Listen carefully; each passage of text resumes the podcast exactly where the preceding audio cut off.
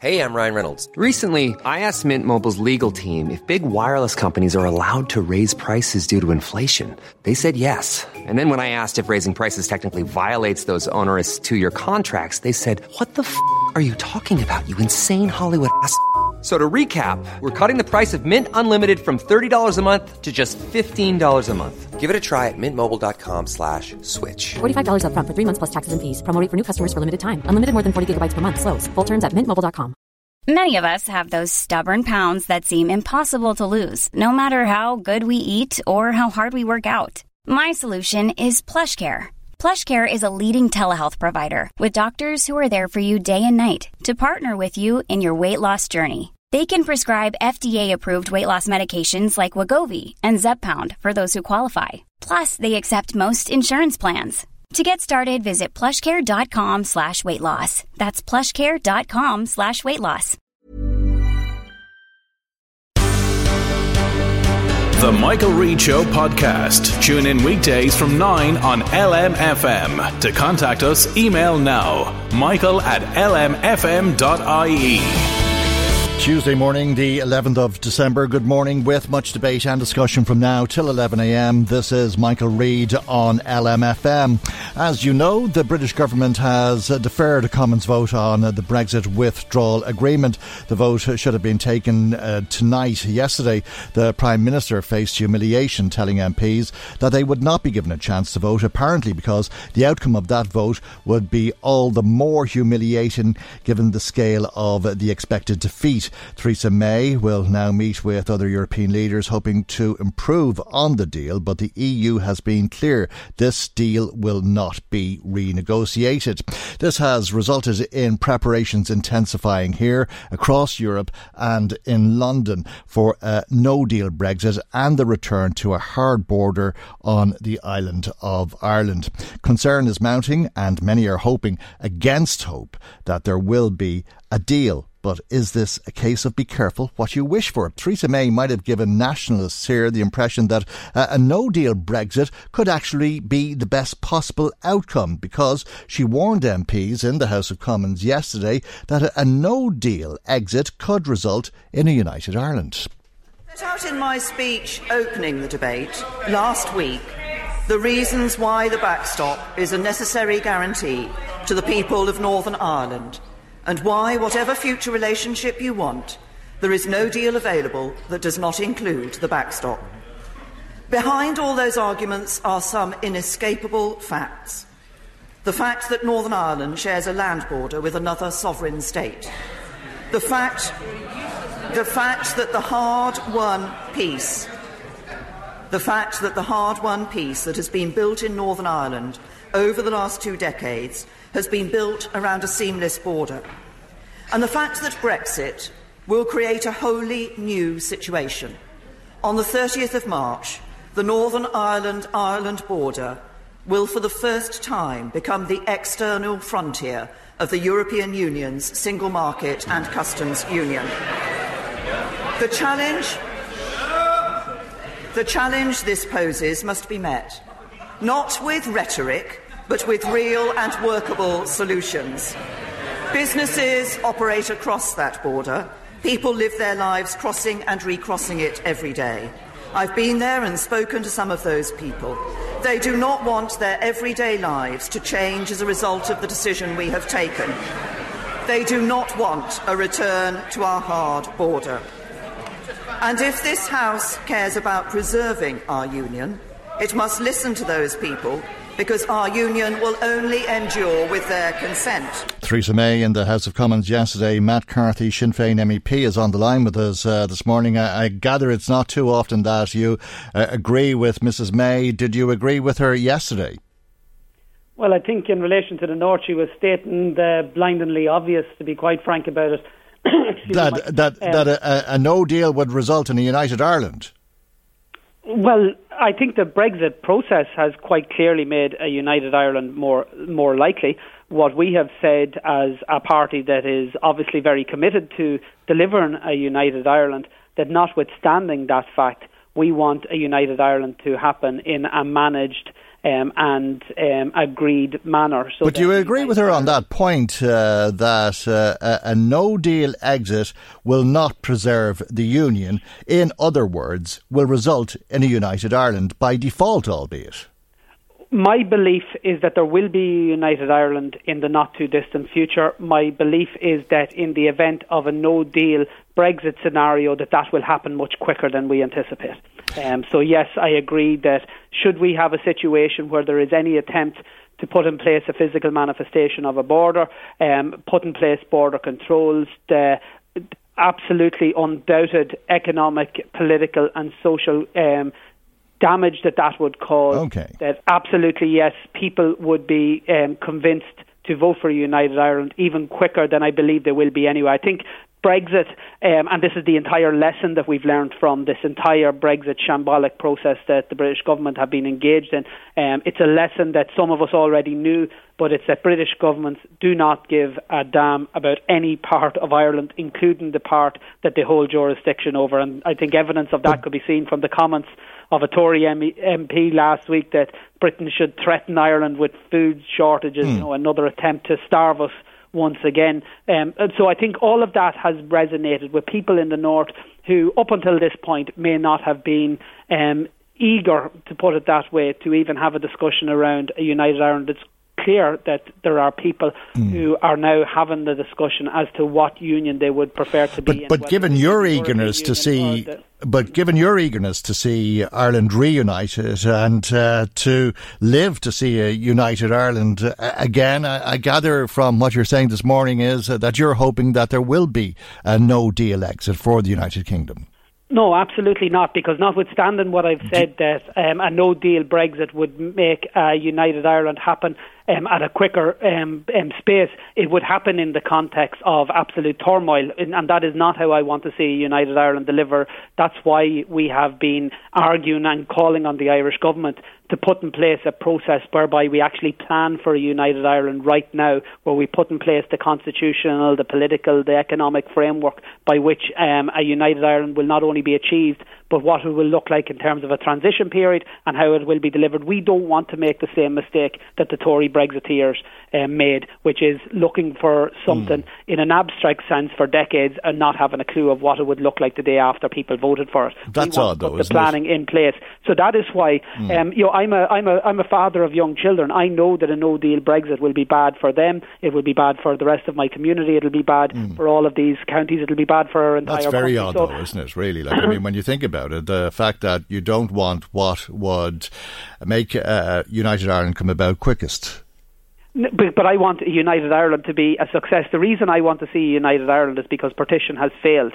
Um, economically, politically, and socially, I didn't need Brexit to convince me that a united Ireland was in the best interest of the people of Ireland. What Brexit has done has catalysed that debate, though, and people are now having that conversation. I believe that Brexit, combined with demographic changes and just combined with mm. all the social progress that we've seen over the past number of years means that a united Ireland is now inevitable. What I want to see happen is that that united Ireland is brought about in a managed and planned way so that it is the but success if you believe, I know it can be. If you believe a, a, a no deal exit from the European Union for the United Kingdom will result in a united Ireland and will result in a united Ireland quicker than any other means, well, why not let them get on with it and prepare for United Ireland? Well, that's what we've been doing, and that's what. No, but you just said you don't want a no deal exit.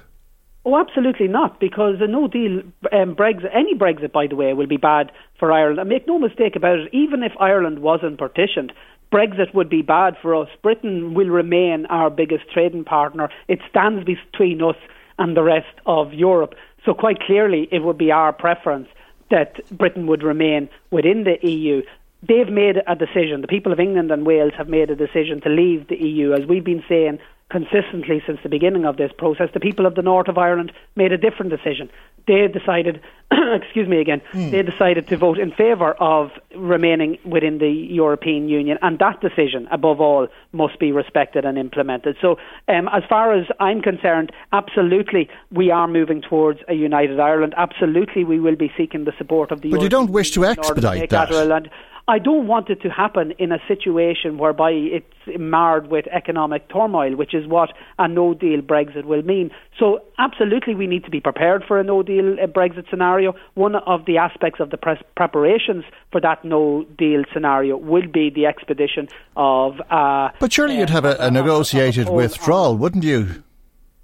Oh, absolutely, but mm. it would be more difficult in the context of a no deal Brexit to have that type of negotiated withdrawal and negotiated process. Because, as I say, you would be dealing with it in the context of absolute turmoil that would be brought about. So, the backstop is the way in which we can actually have a discussion in relation to the constitutional status in mm. the hmm. court. And that would slow down the prospect agreement. of a united Ireland but it would also mean, in my view, that a united Ireland would be the success that I believe it can be. And because the reason I want a united Ireland isn't simply for some, ret, uh, you know, rhetorical um, dream mm. of an Irish republic, although that's absolutely what my ambition but is. But it would preserve the, the union. I, but the reason why I want to see United Ireland is because mm. I believe um, fundamentally that it would be in the best interest of all the people of Ireland. So when a United Ireland comes about, I want it to happen in a way that we can actually maximise the benefits that a United Ireland will bring. So I'm willing. Okay, so you agree with Theresa May as opposed to one year in order to bring that about, if that means that it is more likely to be a success, and that is why Sinn Féin, rather than simply you know, antagonising and advocating for some form of a no mm. deal scenario, have actually been very pragmatic and putting forward. We were the first party, remember, to put forward this uh, proposal for a special status for the North. When we did that, Fianna Fáil and Fine Gael told us we were deluded, um, that we were being uh, that we weren't living in the real world. Thankfully, they have come on board to a degree. The European Union position is now essentially um, our position, not to the full extent that we would like, because of course the backstop doesn't deal with all of the the problem mm. that Brexit pre- presents, but it does go towards some way to but you, and But you agree with Theresa May when she says a hard border will not preserve the union, in other words, will lead to a united Ireland. Do you agree with her when she says a backstop will preserve the union?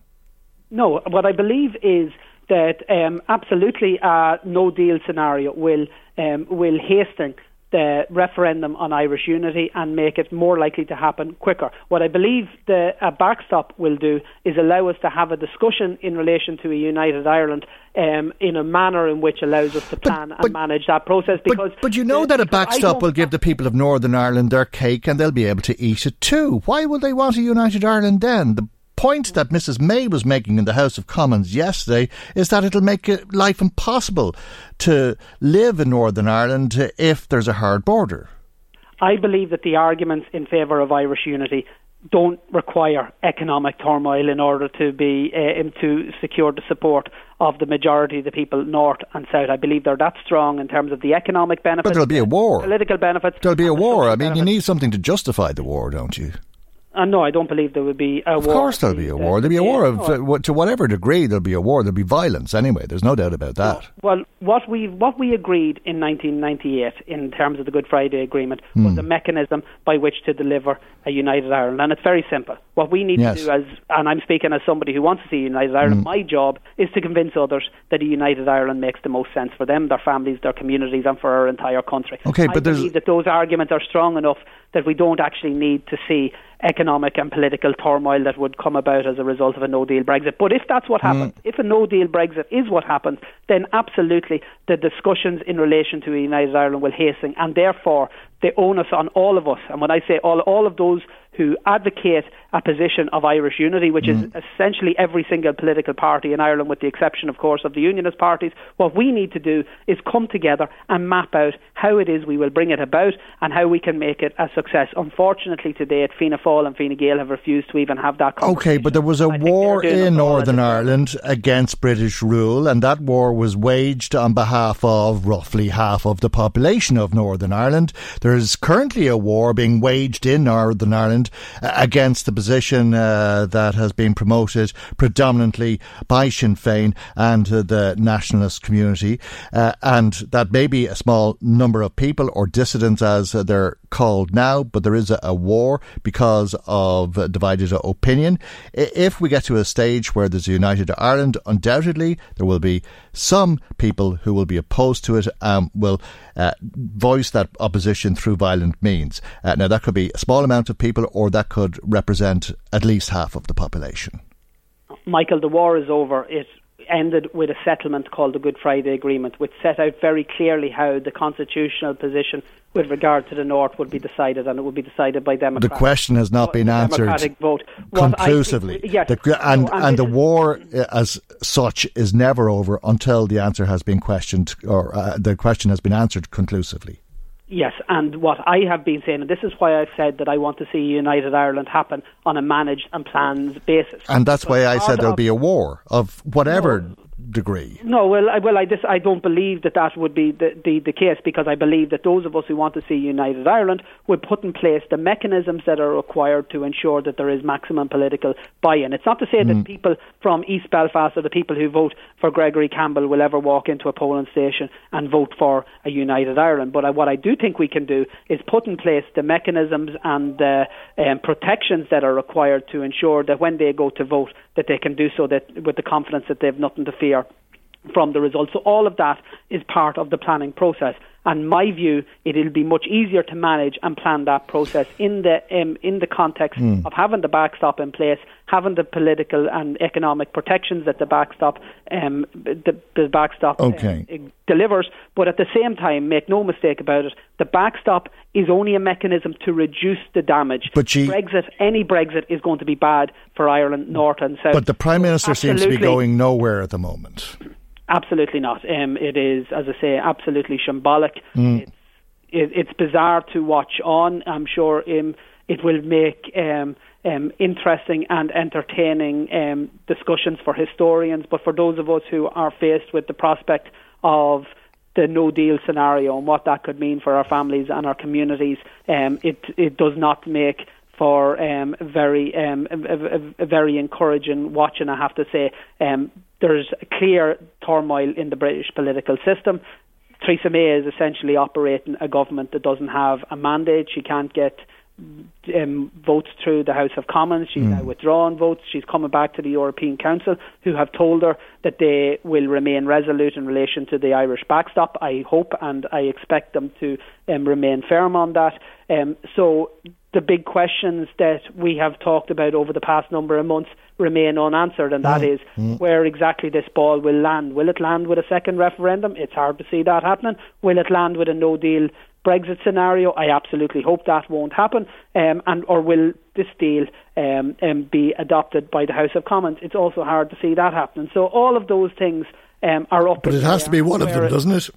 Excuse me. It does. well, the only other, the only alternative solution is that the Article 50 process is delayed or postponed. But that in itself creates a whole set mm. of new problems not least the fact that European elections are planned for May, and if the Article 50 process is extended, that means that um, that the Br- British seats in the European mm. Parliament will have to be redistributed back from all other states back to the um, back to Britain. So there's no scenario that doesn't involve a whole lot of contradictions and difficulties from from both sides. But from an Irish point of view, I think we have to remain resolute. We need the backstop in place. We need to protect the All Ireland economy. We want to see a free trade agreement that's as close to what we currently have between Ireland and Europe and Britain. Um, but all of those things are contingent on protections for the unique circumstances arising from the fact that we have a British imposed border in Ireland that has absolutely been devastating already for the past hundred years in relation to the people okay. of Ireland, and we're not going to allow it to become even more devastating. Matt Carthy, thank you very much indeed for joining us uh, this morning. Matt Carthy is a Sinn Féin member of the European Parliament. Michael, Reade on LMFM. Well, as you probably heard, Ireland is uh, the worst performing country in Europe for action on climate change. Uh, this is according to the 2019 Climate Change Performance Index. We're the 48th out of 56 countries worldwide. And we're joined now by Cliona Sharkey, who's policy advisor with Trócaire and spokesperson for the Stop Climate Change Coalition. Good morning to you, Cliona, and thanks for joining us. Uh, there's a lot of criticism of the Irish government's inaction, uh, but the government was commended uh, for passing the fossil fuel divestment bill. Uh, you've suggested that whilst that is good, it, it also proves that uh, policymakers now need need to do much more if we're to move from laggard to leader. Good morning, Michael. Yes, that's right. Thank you. Um, you're here yesterday to unfortunately hear the, the, the latest uh, uh, index uh, report on cli- Ireland's climate change performance, and as you say, um, bottom of the pack in Europe. Um, so this is the, the second time, and it's not a surprise, but it really has to be the last time. Um, but I suppose um, looking forward, I mean, we're all quite aware at this stage um, that Ireland is lagging far behind in terms of, of, climate action, and this is in no one's interest, including uh, the people of Ireland. Um, but we know that there, there also is a huge opportunity looking ahead uh, to, to make that right, to turn things around. Um, and um, the, the minister has said recently that he wants to move Ireland from being a laggard to being a leader. So we are eagerly awaiting as the Stop Climate Chaos Coalition to, to, to see that happen. So some of the things um, that are on the table that the government can do. Uh, I mentioned the fossil fuel divestment bill, which was um, a move that was heralded mm. yesterday by the, the publishers of the Climate Change Performance Index as a, as a signal that has, be, has been noted internationally um, as a really positive move by Ireland um, and that the, that uh, if this is built on, that this is uh, something that can help Ireland move up the ranks um, uh, over the coming year.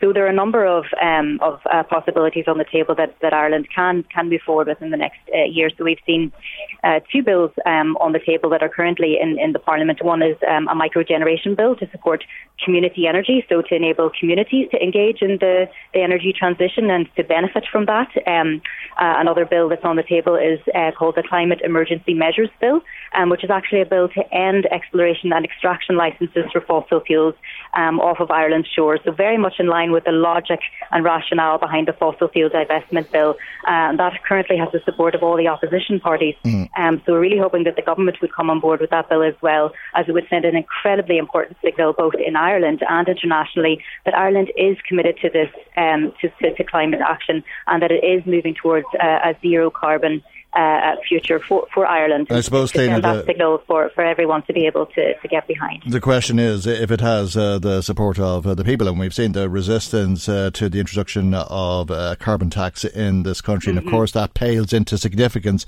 when you look at what's happening uh, to Emmanuel Macron's administration and how the people have said, look, you know, whatever about saving the world, we want to have money in our pockets to feed our children and so on. Uh, but uh, if uh, pe- if people are to be convinced of reducing emissions and so on, well, then they have to be convinced that the right thing to do is to pay more for fuel or change our habits. Yes, I couldn't agree with you more. This is a really, really important discussion, and we've seen a lot of talk about that here in Poland about what's happening in France. And it's it's very clear in talking to some of the French colleagues here from civil society that there's a much more nuanced um, situation in France than is sometimes um, portrayed uh, in the media. So um, it is very much not the case that there's um, a, a, group of society that are for climate action and a group of society that are against uh, climate uh, action and against the carbon tax. It's much more nuanced than that. As you say, people are accept that there's a, a fundamental problem and that we need to act, um, but they want to know that action is fair and that they know they want to know that they're going to be able to feed them, their families, keep their homes, and get to where they need to, to go. So that's absolutely legitimate, and that's why uh, the, whether if, it, if it's a carbon tax, and the carbon tax is only one small measure that needs to be, or one significant measure, but it's one measure that needs to be taken amongst a multitude. And what's really important is that while things like that are being put in place, we can also see that the government is moving on supporting people to retrofit their homes, moving on helping people to get involved in community energy, moving on people um, being able to um, access um, uh, viable and um, affordable public transport, and things like um, the, the, the, other bill that I mentioned that um, to, to, end exploration and extraction licenses, to, to, to, see that, that it's not just the public that are asked, being asked to put their hands in their pocket, that the private sector, that uh, the, that uh, all the state actors, etc., are acting on this. So I, I, would agree fundamentally that it can't be seen that it's, uh, it's um, it's, it's people on the ground that have to do the heavy lifting. It needs to be very clear that this needs to be a fair transition led by the government, supported by the government, that people are able to, to engage with, but uh, in, in, in, a meaningful and fair way that's um, that's not unrealistic. So um, I think that's uh, I think we can all. Um, take uh, take some some lessons and insights Mm. from, from what's been been happening elsewhere, and, and ensure that whatever is done in Ireland is is done in, a- in a fair and, and participative, consultative way. And whatever is done in Ireland uh, will have a, an impact elsewhere. And I'm sure it's your work with Trócaire that feeds into your thinking and your role with uh, the Stop Climate Change Coalition uh, and uh, the idea that global warming may lead uh, to the extinction of certain species, uh, that we've 12 years uh, to reduce uh, the emissions, or we're looking at droughts, floods, famines, and more extreme weather events. That's just it, Michael. Um, so we're actually here with a number of our local partner organisations from countries where we work, from Rwanda, from Nicaragua, from Malawi, um, really calling for this conference to mark a step change in terms of action and ambition on climate change. So this is the first conference since the publication of the IPCC's latest report, and it was a stark warning um, in terms of the, the, the science, the urgency to act, and as you say, 12 years to really turn that around. And 12 years might seem like a, a long time, but we know that it's actually the decisions that are taken now that will um, decide whether we get the, the policy and the investment flows moving in the in the right direction. And we, we all know, I mean, we, we can see in Ireland the, the, the impacts um, that we can see with, our- with our own eyes Mm. taking place over, over recent years and the impact that's having on local, um, uh, in communities, on local businesses, on farmers, etc. in Ireland.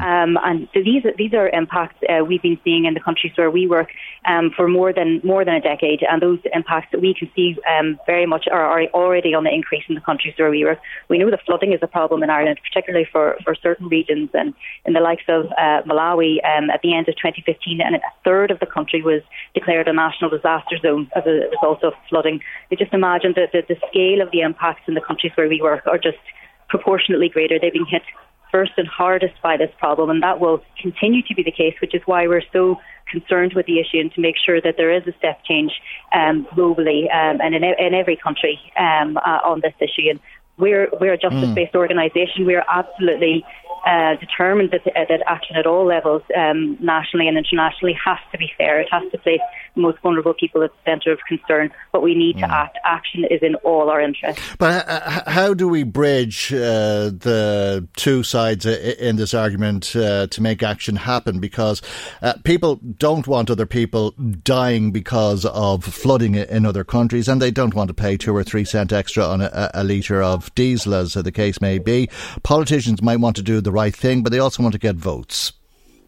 Yeah, that's uh, again a very good question, and something particularly why the Citizens Assembly that took place last year was very was very interesting. Um, so at the Citizens Assembly, over two weekends, 100 citizens from across Irish society were presented with uh, science. Um, uh, with the current impacts in Ireland and internationally, with prospective impacts in Ireland and internationally, and they had experts come in and speak about the various things that needed to be done. And at the end of that process, the citizens voted overwhelmingly for climate change to be put at the centre of national decision making, for all legislation to be climate proofed, so to make sure it was in line with our climate targets. Uh, and also, they voted in favour uh, of, um, in support of an increase in the in, in the carbon tax as, as one measure, um, assuming on the on the basis that that would be done progressively over time, and also that it would be done fairly. Um, so I suppose I, I, I suppose in, in, from that, um, I, I, what I would take away is that if people are enabled to understand the, the situation, the, the seriousness of the situation, um, and to come together to decide um, what needs to be done, um, then you're more likely to have people uh, un- understand um, why these things need to be done. But as I said, the carbon tax is one small measure, and it's only to be it's only to be expected and- perfectly reasonable that people do not want to take uh, on another tax if they don't see that the government is putting in place the measures to to make uh, the changes um, uh, that make those kind of uh, that kind of tax uh, feasible, such as, as as I mentioned, community energy, uh, public transport. Um, new jobs in the, the renewables um, and sustainability sector, um, uh, support for retrofitting their homes so that heating bills are lower, and all those types of things. It needs to be no one measure will do this. It needs to be a whole suite of measures um, that's done, and people need to be involved in their um, in the decision making. And, and I suppose that's something that we would really like to see heading into the elections is this, that there is an increase in, in debate and dialogue on this issue. So I would encourage all your listeners to, to raise this issue um, uh, when the when the parties come around uh, looking for their vote to ask them um, how are how are they going to take climate change seriously? How are they going to ensure um, that action is, is, is, fair as well as ambitious uh, in Ireland. Okay. Um, and to, to, get to get involved, you know, they they have their they ha- everyone has the right to have their say um, and to be involved in the transition. That is, as I said, in all our interests. Okay, thank you for joining us uh, this morning on the line from Poland, Cliona, uh, and a pleasure to talk to you as well. Cliona Sharkey, policy advisor with Trócaire and spokesperson for the Stop Climate Change Coalition. Michael, Michael Reade on LMFM. Now, the abortion debate uh, moved uh, to uh, the Seanad yesterday with uncertainty about how terminations will be introduced in January of next year, assuming uh, that uh, the passage of uh, the regulation of terminations during pregnancy bill is completed through the Oireachtas by the end of this week, effectively. And we're joined now by Independent Senator Gerard Craughwell. And a very good morning to you uh, and uh, thanks uh, for joining us here on the programme this morning. The Seanad uh, must uh, pass this legislation this week or uh, uh, accept amendments which would have to go back to the Dáil. So effectively, uh, the clock is ticking on this. can it be completed? Because there's a, a, lot of amendments to get through. There are a lot of amendments to get through. Um, yes, it will be completed. I mean, the majority of the amendments that are left at committee stage are what we might call grouped amendments. So they will all come in under, um, you know, you'll have five or six amendments discussed uh, at each stage. So I expect by uh, 10 o'clock this evening that the committee stage will have completed. And um, it's my understanding that at the order of business this morning, they're going to move a motion to uh, commence debating on Thursday, um, much earlier than we would normally start with a view to it's an open end on Thursday, so we will sit until the report and final stage is complete. So it's my view that the bill will pass by mm. the uh, end, end end of the week. All right, but there's still a, a, lot to do because there were 63 proposed amendments, I think, and 20 of them were grouped together, which leaves 43 to get through. Yeah, the 43 that are left now are grouped. So the 21 that were dealt with yesterday, uh, they were, if you want, the more difficult ones and the ones that required independent or individual debating time.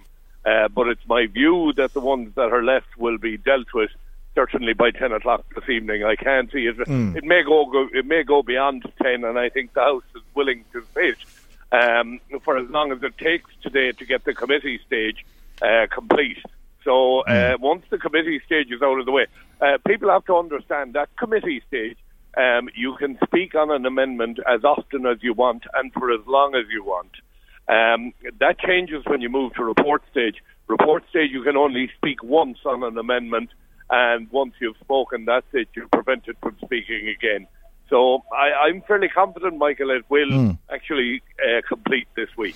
All right, uh, uh and uh, assuming it, does, and uh, the bill becomes law for the first of January, I think uh, under the smoothest of transitions into uh, law, uh, it would be the middle of January before the first of the terminations take place in this country.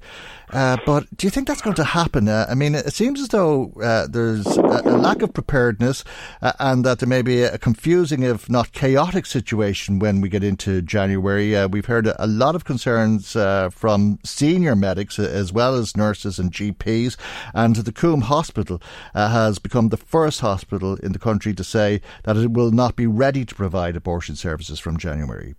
Yeah, and I think that's a very fair um, assessment by the Coombe. I, I think um, that you, we're rushing as fast as we can to try and push legislation tr- through. Uh, you know, one heard uh, last week uh, one of our politicians saying we won because mm. the legislation passed the Dáil. I think that was an unhelpful comment.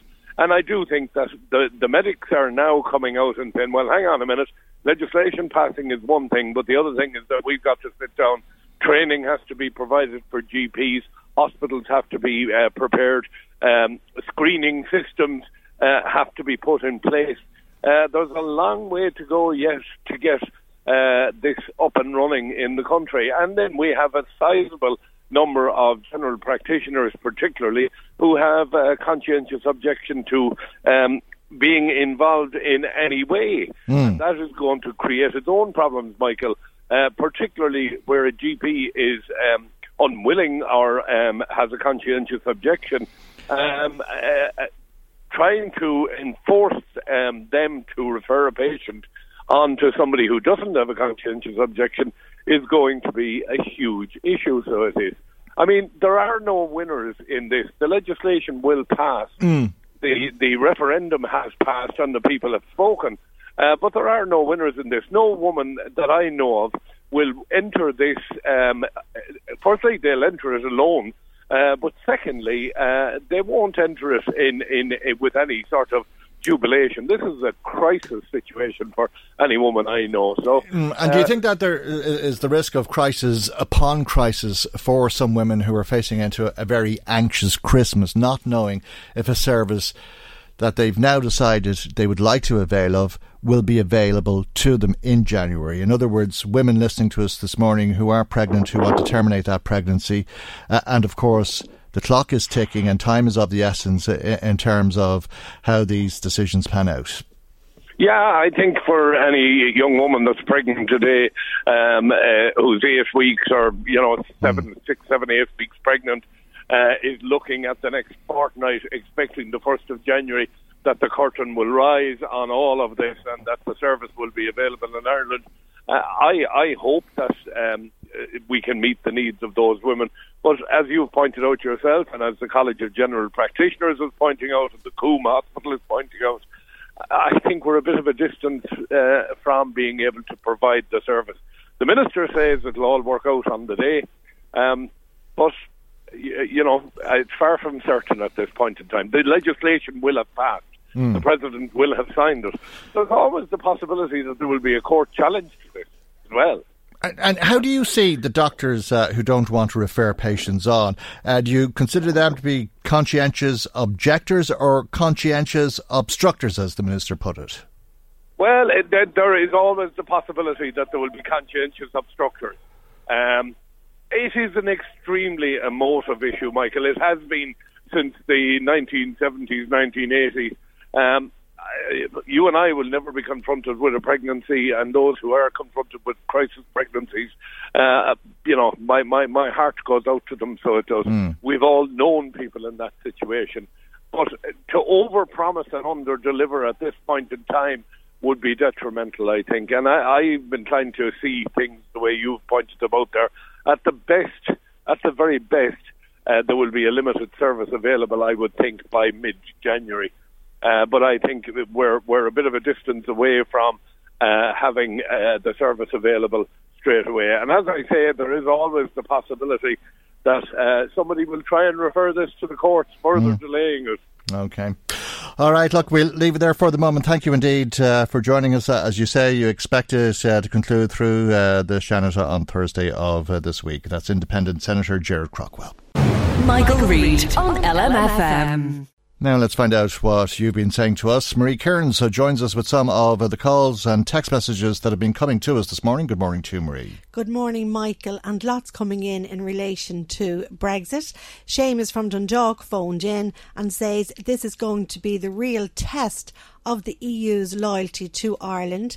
The backstop is now being used as a bargaining tool, as everyone predicted, and there can be no give on this, he says.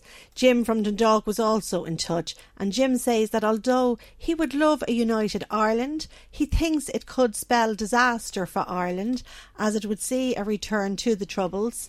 The backstop needs to be safeguarded. Why is Theresa May now trying to renegotiate it? He feels it's time for the UK to go to the country again. More Sinn Féin double speak, says a texter. The Provos created havoc to obtain a united Ireland, so why not the Brexit way? Declan feels that Sinn Féin shouldn't even be on discussing this with you this morning, Michael, when they have the opportunity to have their say in Westminster, but they refuse to do so and refuse to take up their seats even at this crucial juncture for Ireland. Okay, I'm sure Declan's very surprised by that, yeah. Mm. Another listener, lots coming mm. in. Sean, uh, it seems we are heading back to square one, Michael. Who'd have thought it? Most of us, says Sean. Mm. Why don't the dissenters in the UK Parliament just pull the plug? Why are they still supporting Theresa May if they feel so strongly against this? Mm. Sean wants to know. Okay, yeah. In another, in any other country, uh, she'd be gone. okay. Uh, moving then to the discussion on abor- the abortion legislation, Mairead from Drogheda phoned in and says, we haven't had abortion in Ireland before, so why the need to rush it? She feels it's imperative that the medical profession are confident in what they're doing and that all relevant supports are put in place. The lack of organisation and preparation, she feels, is worrying, and there really needs this needs to be got right, is what she's saying. Okay another listener, if I've mm-hmm. uh, your guest is absolutely right. Training has to be provided. It's a very serious procedure. The referendum was won, but the politicians won't be doing themselves or the women of Ireland any favours if this is not done properly. Okay, well, as we were discussing yesterday, uh, it's a, a service uh, that it's planned at least will be made available at Our Lady of Lourdes Hospital in Drogheda. Uh, yes. Or maybe the same building under a different name. That's right, Michael. And I went up to that protest yesterday outside Our Lady of Lourdes Hospital. It was called at the last minute. I'd say there was about between 30 and 40 people outside uh, protesting, and I just was getting some views as to why they were there and what they thought. Okay, small turnout, but undoubtedly people had a lot to say. Mayor of Drogheda, Councillor yeah. Frank Godfrey, I see you're part of the protest today. Well, very much so. Why wouldn't I be? The Lourdes Hospital is synonymous with Drogheda and is part of our heritage. One wonders why a name change. Everybody knows as Our Lady of Lourdes Hospital, and it should remain that way. That's the sentiments I'm getting from the people, and there should be um, a vote on this by the people of Drogheda, not the bureaucrats that's in Dublin deciding this. That seems to be a big bone of contention. It, is, it seems it to be decided with no no consultation. Yeah, but people in Drogheda, yeah, there is there was no consultation. As mayor, I learned about it a week ago. I didn't know what was happening. Not there's a deadline of this Friday at four o'clock to change the name of this hospital as I said, which is a very important place for people here, not only in Drogheda but in the northeast. And we're very, very proud of Mother Mary Martin and the legacy that she left here and the, the medical missionaries of Mary. Ryan Reynolds here from Mint Mobile. With the price of just about everything going up during inflation, we thought we'd bring our prices down. So to help us, we brought in a reverse auctioneer, which is apparently a thing. Mint Mobile unlimited premium wireless. Ready to get 30, 30, bit to get 30, bit to get 20, 20, 20, bit to get 20, 20, bit to get 15, 15, 15, 15 just 15 bucks a month. So, Give it a try at mintmobile.com/switch. slash $45 up front for 3 months plus taxes and fees. Promo for new customers for limited time. Unlimited more than 40 gigabytes per month slows. Full terms at mintmobile.com. Hey, it's Ryan Reynolds and I'm here with Keith, co-star of my upcoming film If, only in theaters May 17th. Do you want to tell people the big news? All right, I'll do it. Sign up now and you'll get unlimited for $15 a month in six months of Paramount Plus Essential Plan on us. Mintmobile.com slash switch. Upfront payment of $45 equivalent to $15 per month. Unlimited over 40 gigabytes per month. Face lower speeds. Videos at 480p. Active Mint customers by 531.24 get six months of Paramount Plus Essential Plan. Auto renews after six months. Offer ends May 31st, 2024. Separate Paramount Plus registration required. Terms and conditions apply if rated PG. Many of us have those stubborn pounds that seem impossible to lose, no matter how good we eat or how hard we work out. My solution is PlushCare. PlushCare is a leading telehealth provider with doctors who are there for you day and night to partner with you in your weight loss journey. They can prescribe FDA-approved weight loss medications like Wegovy and Zepbound for those who qualify. Plus, they accept most insurance plans. To get started, visit plushcare.com slash weight loss. That's plushcare.com slash weight loss. Is the church within the hospital going to go next? Her portrait was taken off in, down in the hospital. I mean, you know, we must protect and preserve what we got, and it's part and partial of Drogheda's heritage and history. And what we want today, and the message to go out to Minister Harris, the people should have a say in the affairs of this town. The same with the Drogheda Borough Council. Uh, at the stroke of a pen, that was done away with. You're here protesting outside yeah, the hospital absolutely. today. Absolutely. It's a total disgrace a total and absolute disgrace. Is this all the HSE has to be bothered about? And even how much is this going to cost? Is it even costed? You're nobody, angry, I know by you. Nobody is interested in this. We don't want we want the improved services in the hospital. Is this going to improve any services whatsoever? It's not going to improve anything. Nothing at all. It's Have you a connection a, with the hospital? Of course, I was born here. What in the name of God are they trying to do? Who the hell do they think they are? And then they're going to poll on the, the, the staff. The staff. And what about the rest of us who have contributed over many years? Yes to build the thing in the first place. It wasn't the HSE. I would just like to ask the HSE and the management of the hospital why. One question why are they changing the name? That this hospital was paid for by the people of Drogheda and it's always been the name of it, and we're just very angry. Mother Mary Martin never differentiated between Muslim or any other religion. All the inpatients were treated the same with respect and with dignity, and she did so much for this town of Drogheda with the aid of Cardinal Cushing to build this hospital for Drogheda, who did tremendous work all through the years. It's, it is a disgrace for the, the HSE to change the name to whatever they're going to call it. Basically, my whole family uh, had business in there in the hospital. It's been there since 1957 or so. Mother Mary Martin and the whole lot. And uh, we've enough things leaving Drogheda without Our Lady of Lourdes' name going as well. Our Lady of Lourdes has been here in Drogheda um, for so many years and it, has been run, it's a great hospital and I think there's no need for changing the name at all. Um, I don't know who is actually looking for it and I think it'd be a waste of, if it's going to cost over 5 million euro, what is the point realistically? It's an institution here and it's known as the Lourdes or Lady Lourdes and everybody knows where to go, where to meet, where it is, and there's absolutely no reason to change it. I'm actually walking today, I'm an employee, and the uh, feeling, especially among the local employees, is that it's an absolute disgrace that someone comes in and decides to change the name of the hospital that knows nothing about Drogheda, knows nothing about the history of the hospital, and we just can't understand it. And the employees got the memo on Friday, I believe, or Thursday. Was there any kind of heads up before that that this was in the offing? Well, I, I can't say this 100%, I don't know, but the talk there is that the only people who seen the thing was management, and the ordinary workers okay. were not informed at all there was a change in the name of the hospital. And the feeling on the ground is very bad. Uh, the Lourdes Hospital, Our Lady of Lourdes Hospital is here for the people of Drogheda and the surrounding area so long, and now somebody comes in, some lady gets this big job, and she wants to change the name of the hospital. We just don't understand it.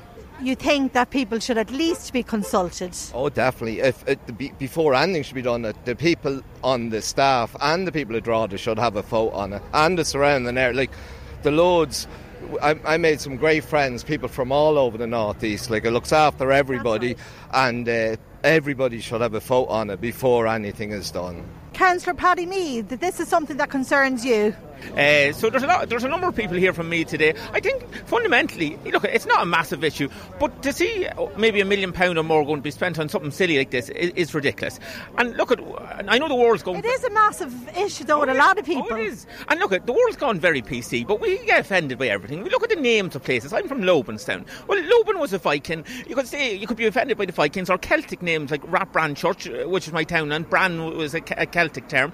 Every name in this country we could get offended offended by, but we're going far too PC. And that, look, at there's tradition here, there's a history here, um, and it, it's had its name and, and, it served it well. There's no need to be changing it and spending silly money, uh, and, and just common sense. I'm not happy at the way they're trying to slowly but surely strip away our identity you know, this the, the name of this hospital is very uh, very important to the people of Drogheda and to the country as a whole. I feel, and to remove it is and in the way they're doing it, very underhands, you know, trying to do it in a, in a sneaky way, I believe, uh, it, it doesn't doesn't bode well. There's a bad feeling about it, you know.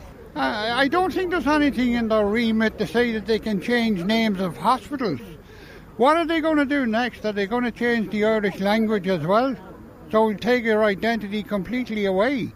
Now, people have told me that this name is going to be changed or needs to be changed by next Saturday. Well, I personally will go around if there is a name change and take it down and re put up Our Lady of Lourdes Hospital here in Drogheda. This is doing away with our identity completely. Like, I mean, I was born in the local maternity hospital 69 years ago.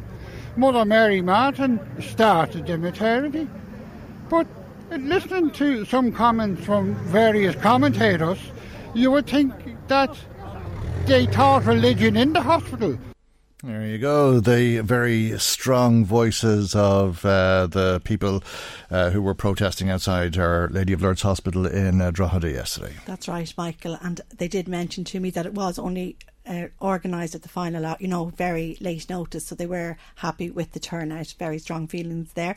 Can I go back to one or two of the comments before we finish up, just in relation to the abortion legislation? Tony from County Louth got in touch yesterday and says, Isn't it remarkable how, in a country that has numerous social problems such as homelessness and a trolley crisis in our hospitals already, that only on this matter of ending the lives of babies, this government can pull out all the stops such as extending government and Seanad sitting times to make sure a self imposed deadline of January is met. But of course, they will throw out the usual few beds around Dublin for Christmas and expect a clap on the back. Okay, strong thoughts there once again. Yes, and a happy phone call from John yesterday, who just phoned in from Navan to say, Got a su- pleasant surprise on Friday morning when myself and my wife went to the post office to collect our pension. Didn't realise we were going to be getting the Christmas bonus as well, and we walked out with almost 1,000 euros in our hands. Happy days, we were absolutely delighted, says John. Okay, thanks for that, John. Thanks to everybody who has been in touch with us. Thanks, Marie, for that matter. If you'd like to add to what's been said, as always, we'd love to hear from you.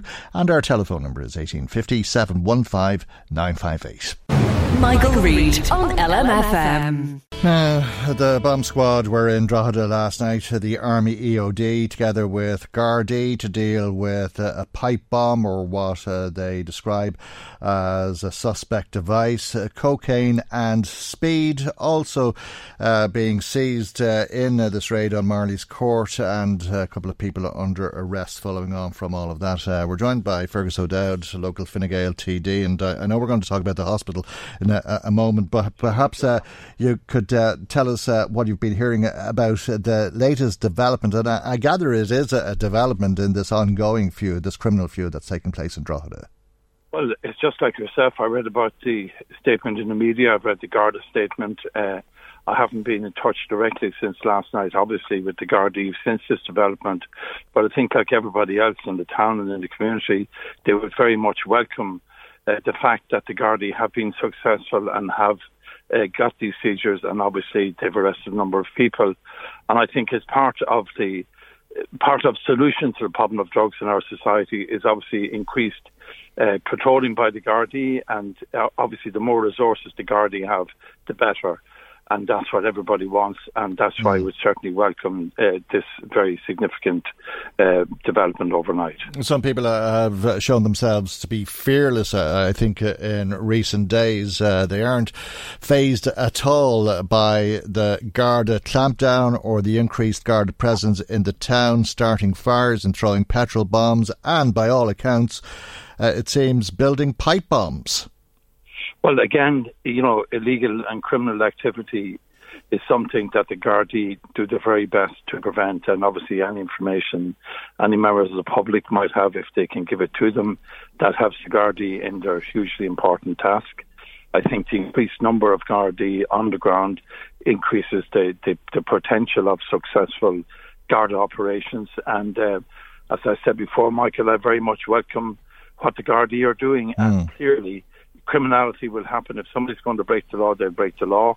The penalties are there, and obviously the Gardaí to catch them. And clearly, that's that's what people want, and that's what is happening actually. Yeah. Do you think somebody's going to be killed in Drogheda?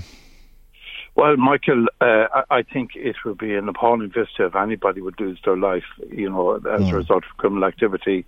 And I do believe that the Gardaí are absolutely committed and dedicated to ensuring that that does not happen and I think the more support that they can get. But we're lucky it hasn't happened already. I mean, given that, course, there's, that. there, has been a, at least three attempted murders in the town in recent weeks, uh, and uh, very intentional efforts uh, and uh, some strong intentions at that to kill other people. Uh, and uh, then we hear of pipe bombs continuing to be built. It, it continues to be a worrying situation.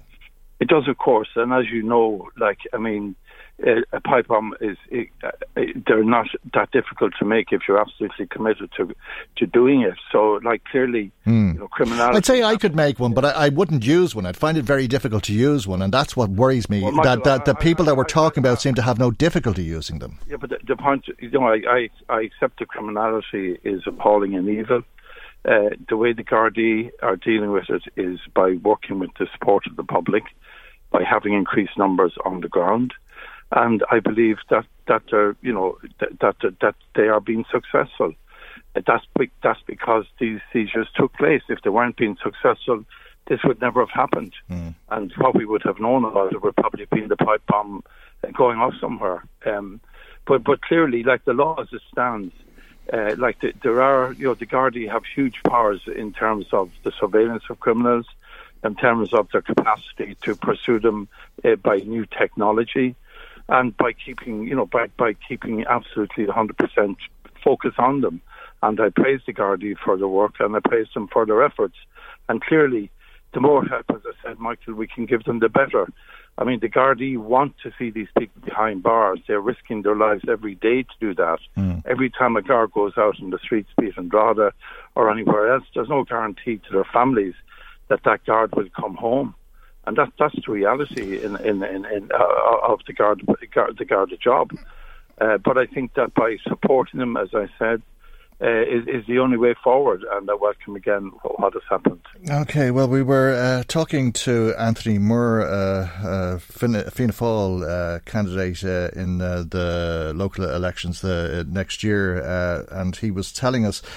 Uh, about a, a protest uh, that he had planned to take place outside of Our Lady of Lourdes Hospital in Drogheda about a, proposed name change. Uh, we just heard Marie speaking to a handful of people outside of uh, the hospital, uh, some of them very animated and very concerned about uh, this uh, change in the name.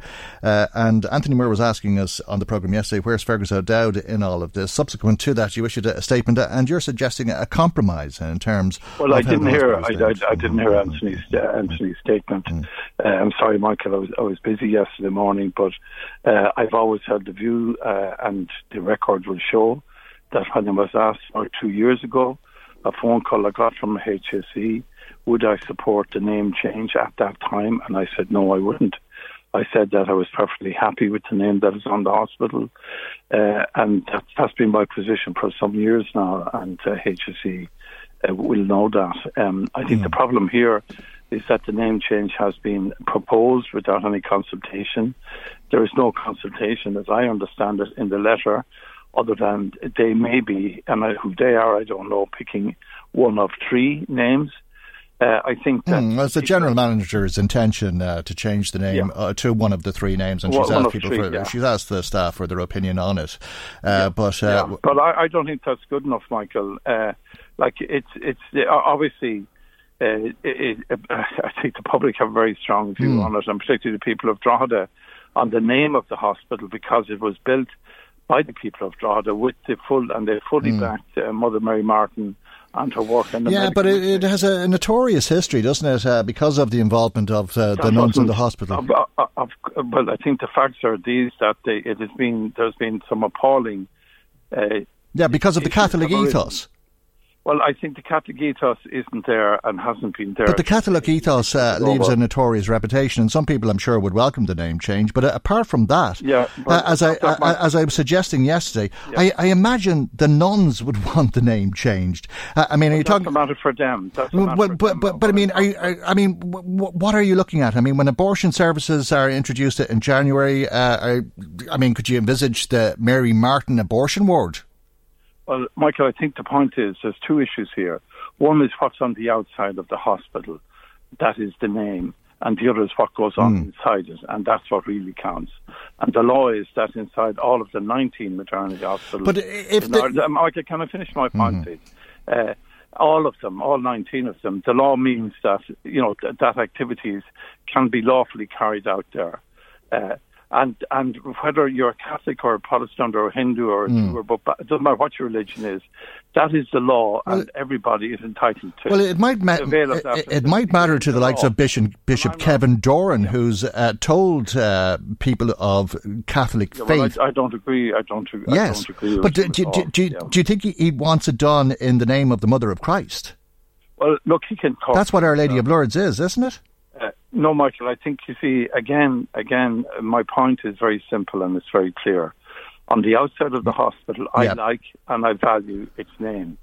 Inside in the hospital, I support all and I campaign for the change. You you want the hospital to be There called no- the Mother of Christ, No, Our Lady of Lourdes. You're not. You can put words into my mouth. No, I'm not putting words into your mouth. You're telling me that you like the name of the hospital, Our Lady of Lourdes, which is at odds with the Catholic ethos, which is anti-abortion. The Catholic Church, the hierarchy are saying, do not participate in abortions. I would imagine the medical missionaries do not want uh, their hospital Well, Mike, to provide abortion services. That's a matter for them. I'm expressing my view, and it is not a Catholic view. It's not a Protestant view. It's a Catholic It's name. My view. I'm not giving my view. But it's a That's Catholic name.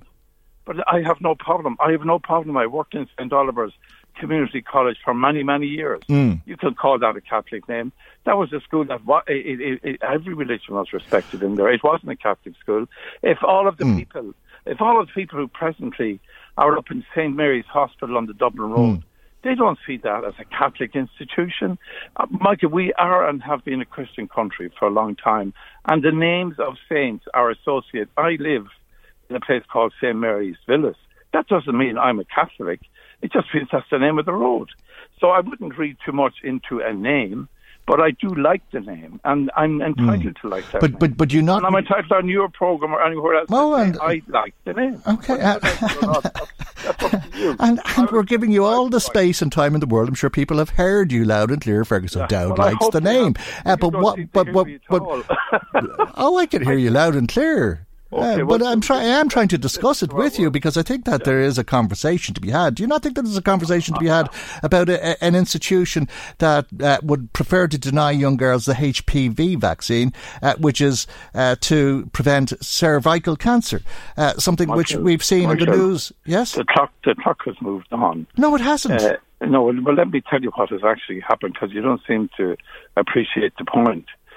Some years ago, the Lourdes Hospital was taken over by the health board at the time. No, I know from that. No, no, no, hold on. No, but then, then, then you should allow Yes. me say it then because Yes. this is where it all started. That was when the state effectively took over the Lourdes Hospital. Mm. And ever since then, the Lourdes Hospital has been the place where the law fully applied, regardless of Catholic, Protestant, or any other ethical or moral. regardless of Archbishop Okay. Dermot Martin, regardless of Bishop Kevin regardless Doran, of all of them, who- Michael, who say that every- reg- regardless of doctors in all of them. hospitals should not provide Can abortions. my point, please. I want to make my point. Ah, yeah, but you can't talk ad nauseum. I mean, No, you you, know, can't shout at me at nauseum. I'm not shouting at you ad nauseum. Well, well, on my phone, the decibel level has gone up from your side. No, I'm no, no, no. this No, the technology won't allow that, so that's impossible. I Michael, think, yeah. well, then, well, then maybe I'm just imagining I think so.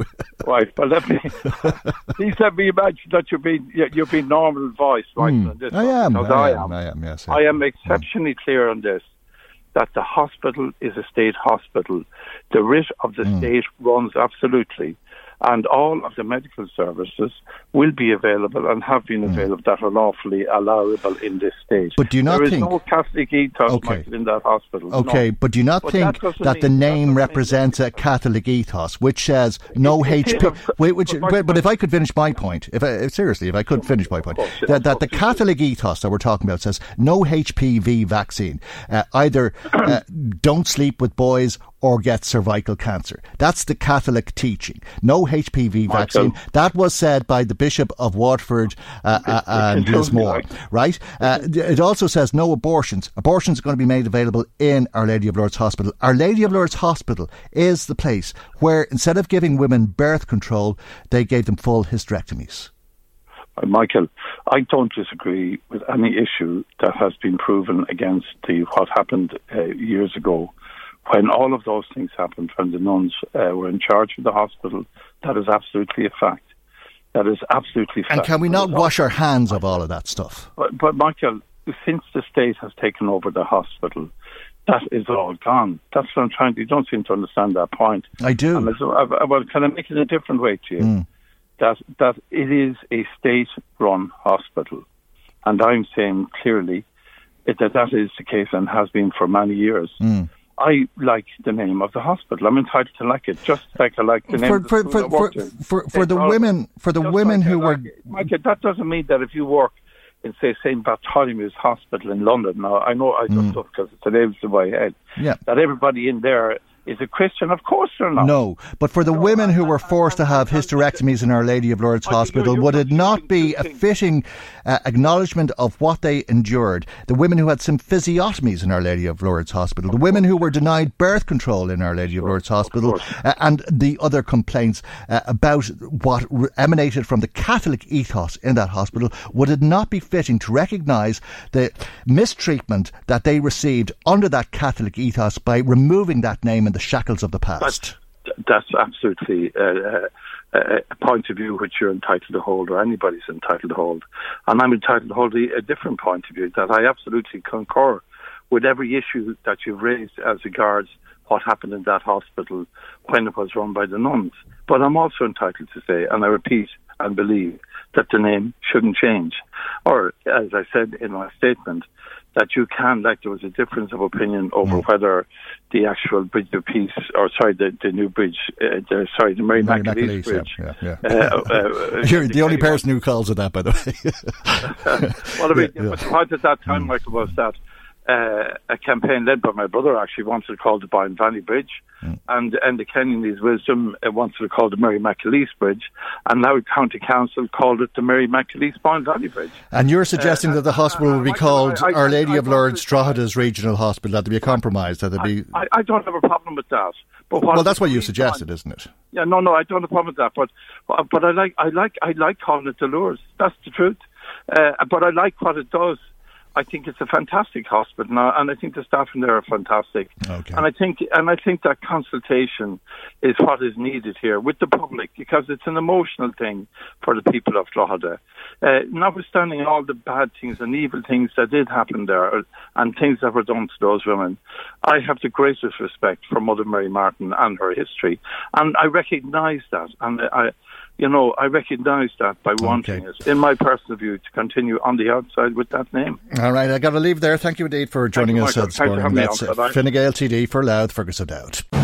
Michael Reade on LMFM. Now let's uh, hear from uh, Declan Breathnach, uh, Fianna Fáil TD for Louth and junior spokesperson on North-South bodies and cross-border cooperation, something that is a very fluid issue at uh, the moment. Uh, good morning to you, Declan. Thanks for joining us. Theresa May is uh, to meet with uh, the Dutch Prime Minister and the German Chancellor today ahead of a meeting of EU leaders at the end of the week. What is there to achieve? Uh, in my view, uh, nothing. We experienced a manic panic Monday. I think today will be a turbulent Tuesday, and I think the result coming out of today will be, uh, as indicated by the EU Commission, uh, they will facilitate the UK ratification uh, of the treaty, but they will not renegotiate the deal. And ultimately, uh, we we have 108 days to go to May the 29th. Yeah. Uh, that road is shortening. Uh, and really, what the issue is here is lack of leadership in England. In fact, uh, the person I suppose we've all been accused of lack of leadership uh, to date has been Theresa May, and where she's trying to show some uh, currently by saying, well, it's either all Brexit or no Brexit. I think the stark reality has got to face uh, the British uh, politicians and probably the electorate, because ultimately Mm. uh, it's, it's my view that there will be some form of election or referendum where the people ultimately will have to have uh, a re-say. The, the, the thought in Britain of a no Brexit is beginning to focus the mind and uh, indeed, if you if you focus more locally here, Michael, which obviously I, I see my role as the the, the, the, the study that was uh, uh, released last uh, Thursday night, I think, or last Friday night, uh, uh, that was done by the UK and Europe in terms of the impli- implications Mm. uh, for North-South cooperation. Uh, it's phenomenal when you actually see 156 areas that will be detrimentally affected by any form of Brexit. Not to talk about uh, a hard Brexit, and uh, you know we could focus, for example, on. The areas, just if I might for a minute, for example, the implementation bodies, there are many of them, but I suppose that one of the key ones would be uh, uh, you know, the area of funding uh, that would be administered uh, through the EU programs body. We've seen 17 uh, billion invested since the start of the peace process, particularly in the border regions. Uh, that will be uh, in, in, in detriment. The whole issue of agriculture. Uh, you know, people think of all things on the ground, but our environment, whether it's our running waters or air pollution, um, health uh, and cooperation, that all of those uh, are going to be seriously impacted uh, in, in, in the event of Brexit. And I know your listeners, uh, I heard somebody say this morning uh, that there were a Bob uh, board of Brexit. But the reality here is that it's incumbent on us as politicians, and I had, had Matt, Matt Carthy on earlier, uh, to to actually uh, enlighten people. I think people are very aware in, in Ireland of the implications, but it's only in very recent times that I think the British are really beginning to realise that they have shot themselves in both feet and that they're, they're going to cause not just uh, that proverbial uh, cold that we talk about that we will get when Britain sneezes. The reality is that we're going to be uh, as both two island nations in serious difficulty. All right, Uh, but let's uh, go back to that point that I hinged on uh, in the interview with Matt Carthy and uh, the issue that Theresa May raised in the House of Commons yesterday that if the United Kingdom exits the European Union without a withdrawal agreement, with no deal, in other words, she's saying that it'll be impossible to live on this island, and the upshot of all of that will be a united Ireland. Is that not a good thing? Uh, yes, and uh, I, I, like Mark Carthy, uh, and I think 99% of the population of this country, particularly in the sou- southern part, and certainly close on 50% uh, in the north, would like to see United Ireland. But we have always said, and when I say we, I'm talking about my party, that now is not the time to create that type of division and dissension. That is all catered for in the Good Friday Agreement. And I have to say, I was biting my tongue listening to Matt Carthy. Uh, I, as one, went up to help the SDLP to encourage uh, a yes vote in the referendum. Sinn Féin were not to be seen. They didn't canvass a door in, in the north of Ireland in relation to uh, uh, appealing to people uh, for a remain.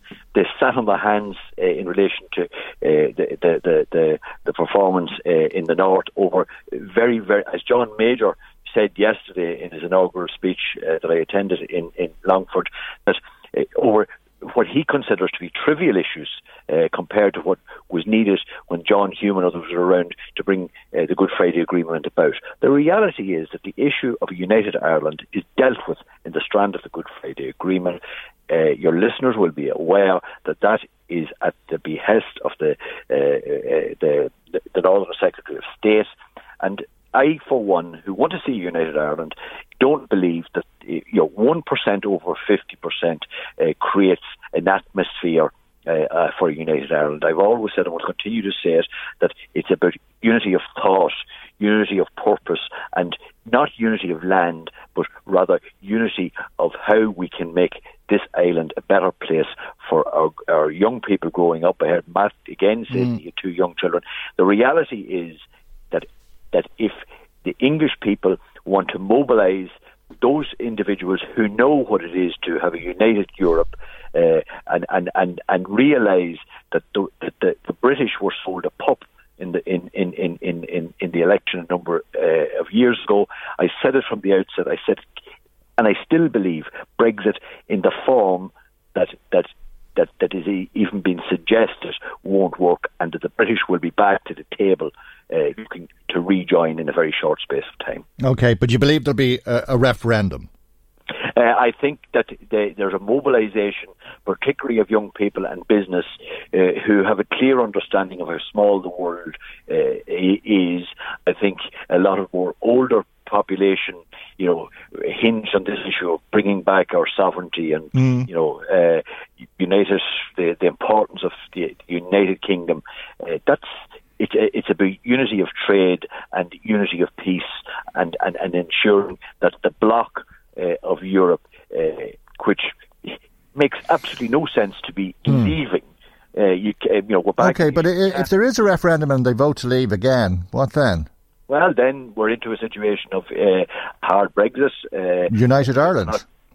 Uh, well, I, I firmly believe that that will focus the minds, particularly of the unionist community, where if we, if we have a situation where there's 48% tariff in world trade uh, agreements where a product uh, has a 48% tariff uh, on it, either coming into the south or going anywhere else, won't be long to bring uh, uh, the agricultural community, who to a large degree, a lot of them are unionists in, in the north, to their senses in relation to we all like to know what side our bread is buttered on. And if we if we if we get into a situation of a no Brexit, uh, a, a crash situation, it won't be just the people in the north who will have a problem.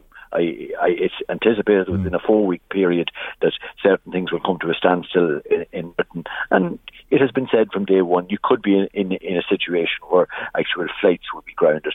People need to focus and to find a solution, and I believe the solution that Theresa May has achieved is the best one on the table, and uh, it's up to the British now to decide whether they want a referendum or, or a general election. But we have a fixed parliament in England, and uh, I, I believe that uh, if there's a vote of confidence in Theresa May, believe it or not, it's probably the only person that has, uh, dare I say it, the balls to at least Quite possibly. say Mhm. what the reality is. Mm, okay, well, we could be looking at the prospect of electricity generators uh, in the sea, but uh, time will tell, and God knows you'd want a crystal ball to predict it accurately at this stage. Thank you, though, for joining us uh, this morning. As always, Fianna Fáil TD for Louth, Declan Breathnach is his party spokesperson on North South bodies and cross border cooperation. Now, there's been uh, another local sheep kill in Riverstown. Matthew McGreehan, IFA Rural Development Chairman, joins us once again. Uh, and as I say, it is another kill because you've told us recently of uh, some sheep uh, who have not just been worried but uh, have died as a, result of uh, packing dogs. And this particular kill has happened in an area where there were some kills again last year. That's right, Michael. Thanks for uh, letting me on again to speak about this issue. Uh, Hines in Baina, that's a townland out in uh, Riverstown and Cooley. Paddo had a, a flock of sheep of 50 sheep in the field and they were attacked last night. And there's one of them dead and one of them is going to have to be put down by the vet and there's two missing. Uh, these sheep will, will be due to lamb from St Patrick's Day on, so they're, they're well in lamb. And, uh, you know, Paddo rung me this morning in a stressed state, as you can imagine. And as you, as you rightly said there, Michael, it's just uh, you know not the, to the same day that and, and in the very in, in a neighbouring field that sheep were killed on Jared Race last year as well. You know, And you think it's more than a coincidence, it may be the same dog. Oh yeah, the, uh, uh, farmers believe that it is it is the same dogs, you know. And uh, I know Padda Padda Hines was was ringing the dog warden there this morning, and the dog warden is coming out. But uh, you know, I suppose you know just call on people to look after the dogs, you know, and and, and they have to realise that if you let a dog out, he can do an awful lot of harm in a very short space of time. And if you let a dog out for ten minutes, you don't find a half an hour going round, and you, you know what I mean. Um, people are just going to have to be more responsible. All right, and I, I take it though that uh, the owner of the dog or dogs who you believe has been involved in this attack and the attacks last year has been told that that was the case at least last year, uh, but obviously hasn't acted appropriately. Yes, that's what we believe. That's what we believe. Yeah, that's what we believe. And uh, you know, it's time something happened. You know, It's- it's, um, Very, very frustrating uh, and impossible to prove, I, I gather as well.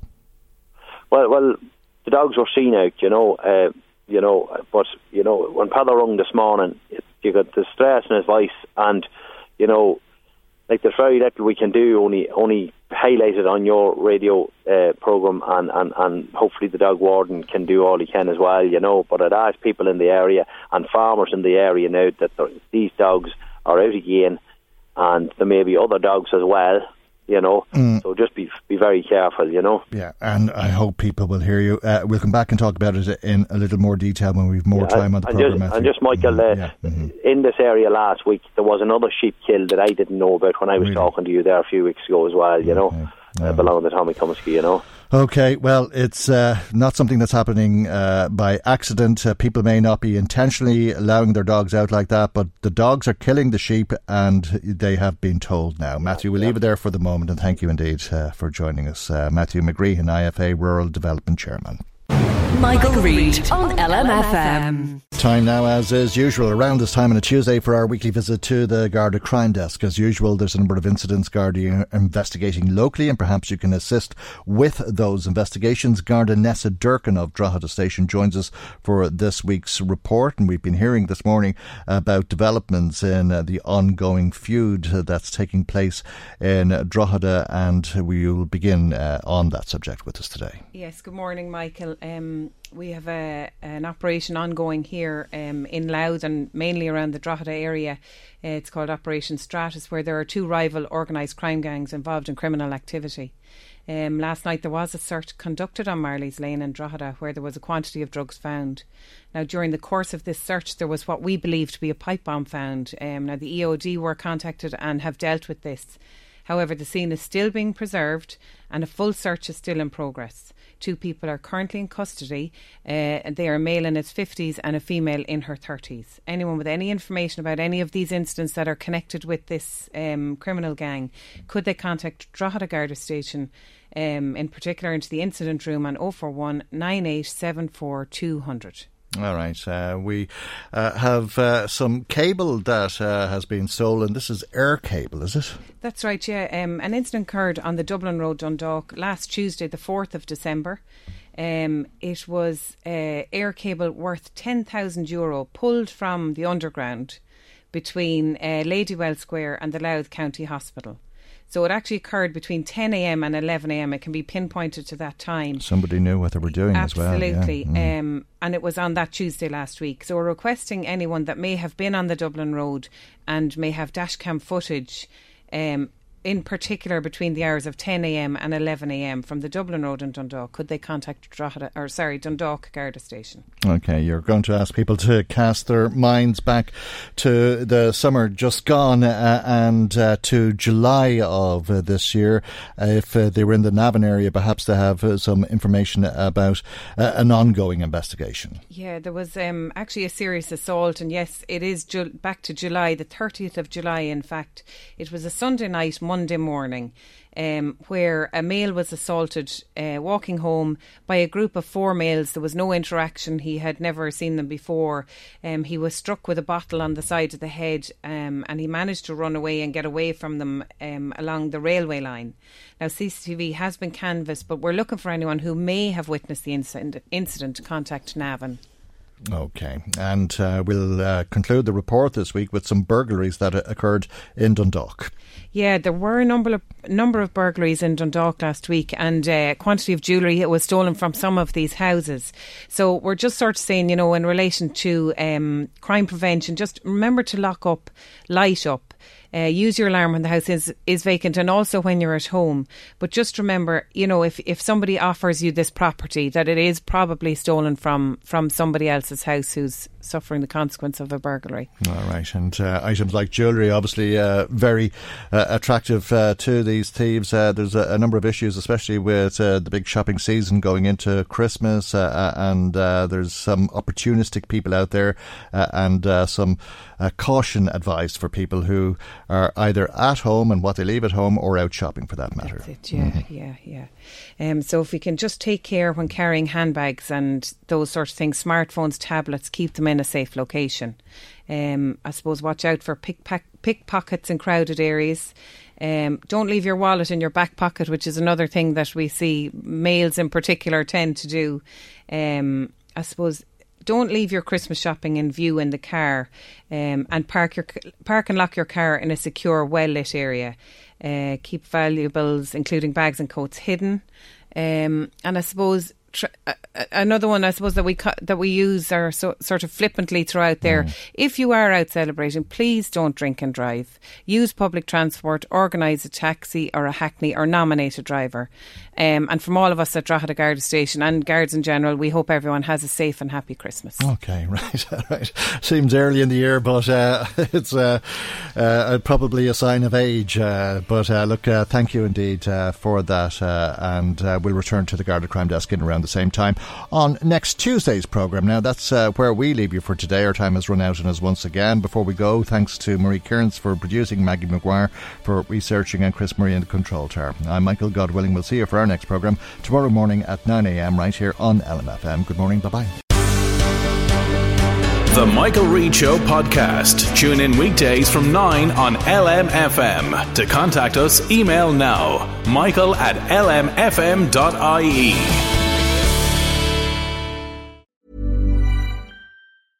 Imagine the softest sheets you've ever felt. Now imagine them getting even softer over time. That's what you'll feel with Boll and Branch's organic cotton sheets. In a recent customer survey, 96% replied that Boll and Branch sheets get softer with every wash. Start getting your best night's sleep in these sheets that get softer and softer for years to come. Try their sheets with a 30-night guarantee. Plus, get 15% off your first order at bollandbranch.com. Code BUTTERY. Exclusions apply. See site for details. When you make decisions for your company, you look for the no-brainers. If you have a lot of mailing to do, stamps.com is the ultimate no-brainer. Use the stamps.com mobile app to mail everything you need to keep your business running with up to 89% off USPS and UPS. Make the same no-brainer decision as over 1 million other businesses with stamps.com. Use code PROGRAM for a special offer. That's stamps.com, code PROGRAM.